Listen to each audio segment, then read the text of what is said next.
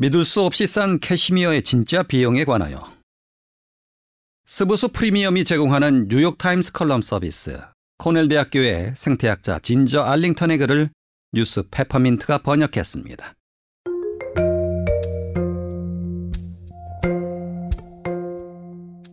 10여 년 전만 해도 캐시미어 스웨터 한 장에 수백 달러를 호가하는 일은 전혀 이상하지 않았습니다. 그런데 요즘은 연말 연시를 맞아 예전의 절반도 안 되는 가격이 붙은 캐시미어 스웨터 광고를 어렵지 않게 볼 수 있습니다. 이런 식이죠.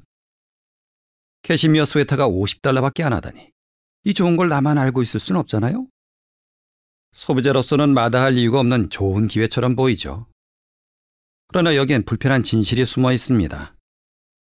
캐시미어 옷값을 이렇게 낮출 수 있었던 비결은 바로 세상에서 가장 취약한 생태계 가운데 하나인 중앙아시아 몽골 고원의 초원지대를 파괴한 대가라는 점입니다. 캐시미어 스웨터는 염소의 털로 만듭니다. 아무 염소 털이나 써도 되는 건 아니고 특정 품종의 보송보송한 속털에서 뽑아낸 섬유로 캐시미어를 짭니다.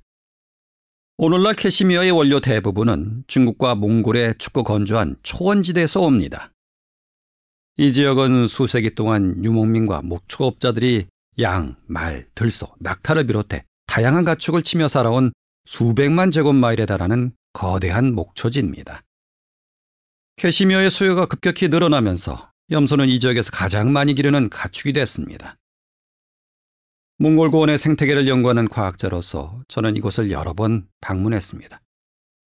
그리고 캐시미어 생산을 위해서 급증한 염소 무리가 몽골 고원 생태계에 어떤 영향을 끼쳤는지 똑똑히 관찰할 수 있었습니다. 염소는 중앙아시아 스택과 같은 초원 생태계를 다른 가축에 비해 아주 빠르게 파괴합니다. 예를 들어 양은 풀의 윗부분만 먹고 밑동과 뿌리는 그대로 둡니다. 그러나 염소는 식물을 뿌리째 먹어치워 서식지를 파괴하고 토양을 침식하게 만듭니다. 풀이 뿌리 뽑히고 토양이 침식된 초원지대는 다시 복구하기가 매우 어렵습니다. 토양이 침식된 지역 대부분은 풀이 다시 자라지 못하고 모래와 관목으로 대체됩니다. 현재 몽골의 초원에서 방목해 키우는 염소는 2,750만 마리로 추정됩니다. 정부 통계는 캐시미어의 원료로 생산하는 염소와 다른 목적으로 키우는 염소를 구분하지 않는데 대부분이 캐시미어용 염소라고 보면 됩니다. 몽골과 국경을 접한 중국 네이몽구 지역에서 방목해 기르는 염소도 1,500만 마리나 됩니다. 2016년 현재 방목으로 인해 훼손된 목초지는 58%에 이릅니다. 23%는 아예 황폐해진 것으로 조사됐습니다. 열악한 목초지에서 자란 염소들은 털이 짧고 굵어서 만들어내는 섬유도 품질이 낮고 좋은 값을 받지도 못합니다. 시장에서 값을 쳐주지 않으니 목축업자들은 매출을 맞추려고 염소의 숫자를 더 늘립니다. 의류 업체는 좋지 않은 품질의 섬유로 값싼 캐시미어 스웨터를 만드는데 이렇게 만든 제품들이 연말 연시를 맞아 선을 보이는 겁니다. 이런 싸구려 스웨터는 고급 양모로 만든 옷에 비해 내구성이 떨어집니다. 원래 캐시미어로 만든 의류는 부드럽고 따뜻하며 오래 입을 수 있기 때문에 비싼 돈을 줘도 아깝지 않은 고급 제품으로 분류됐습니다. 하지만 요즘은 도저히 고급으로 분류할 수 없는 캐시미어를 만드느라 환경이 파괴되고 있습니다. 그런데도 일부 소매 업체들은 캐시미어가 친환경 제품인 것처럼 포장해 소비자들의 심리를 자극하는 100% 네이몽구산 두겹 캐시미와 같은 광고 문구를 내겁니다. 사실 이런 광고는 아무런 정보도 없는 빈말뿐입니다. 왜냐하면 현재 유통되는 캐시미어 대부분이 어차피 몽골과 네이몽구 지역 일대 초원에서 기른 염소털로 만든 것이고 지속 가능한 친환경 방식으로 제품을 만들었다는 주장을 제대로 검증하기는 사실상 불가능합니다. 여기서 지속 가능한 방식이란 염소를 방목한 목초지가 이후에도 파괴되지 않고 최소한 현상은 유지하는 경우를 말합니다. 염소떼를 다른 데로 옮긴 뒤에 풀이 더 잘 자란다면 더 좋겠지만 그런 경우는 매우 드뭅니다. 사실 목초지를 유지하려면 지금보다 염소의 숫자를 훨씬 더 줄일 수밖에 없습니다. 게다가 외딴 지역의 방목 실태를 일일이 감시하는 건 매우 어렵습니다. 브랜드 간의 차이를 확인하려는 노력도 부족하고 여러 생산 정보가 투명하게 공개돼 있지도 않습니다. 정말 환경을 생각하는 소비자가 만족할 지속 가능한 진짜 친환경 캐시미어는 영영 세상에 나오지 못할 수도 있습니다.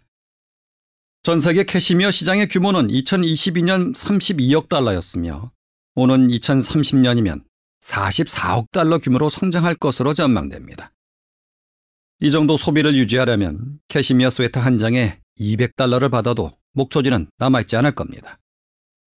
사정이 이러니 50달러 캐시미어 스웨터가 지금처럼 팔리는 상황에서는 전망이 더 어둡습니다.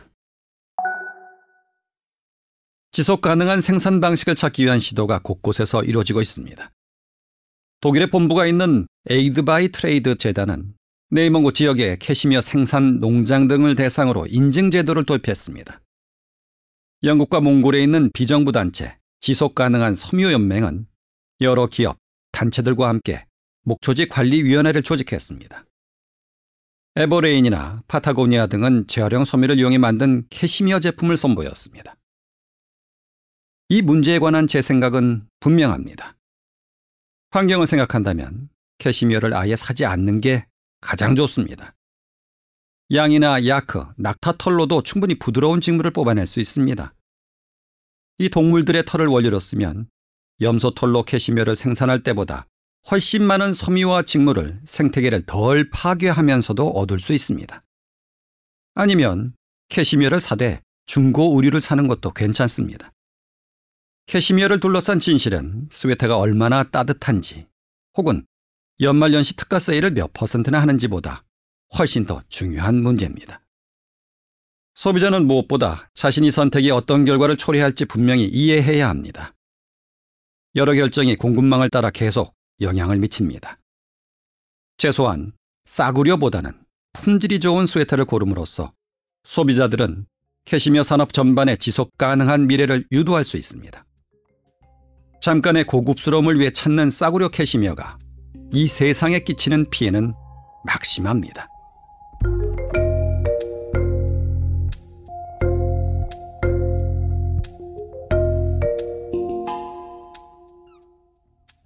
여기까지 스브스 프리미엄에 실린 뉴욕타임스 컬럼 저는 아나운서 박광범이었습니다. 스브스 프리미엄 스프 앱을 설치하시면 더 많은 흥미로운 기사들을 만나보실 수 있습니다.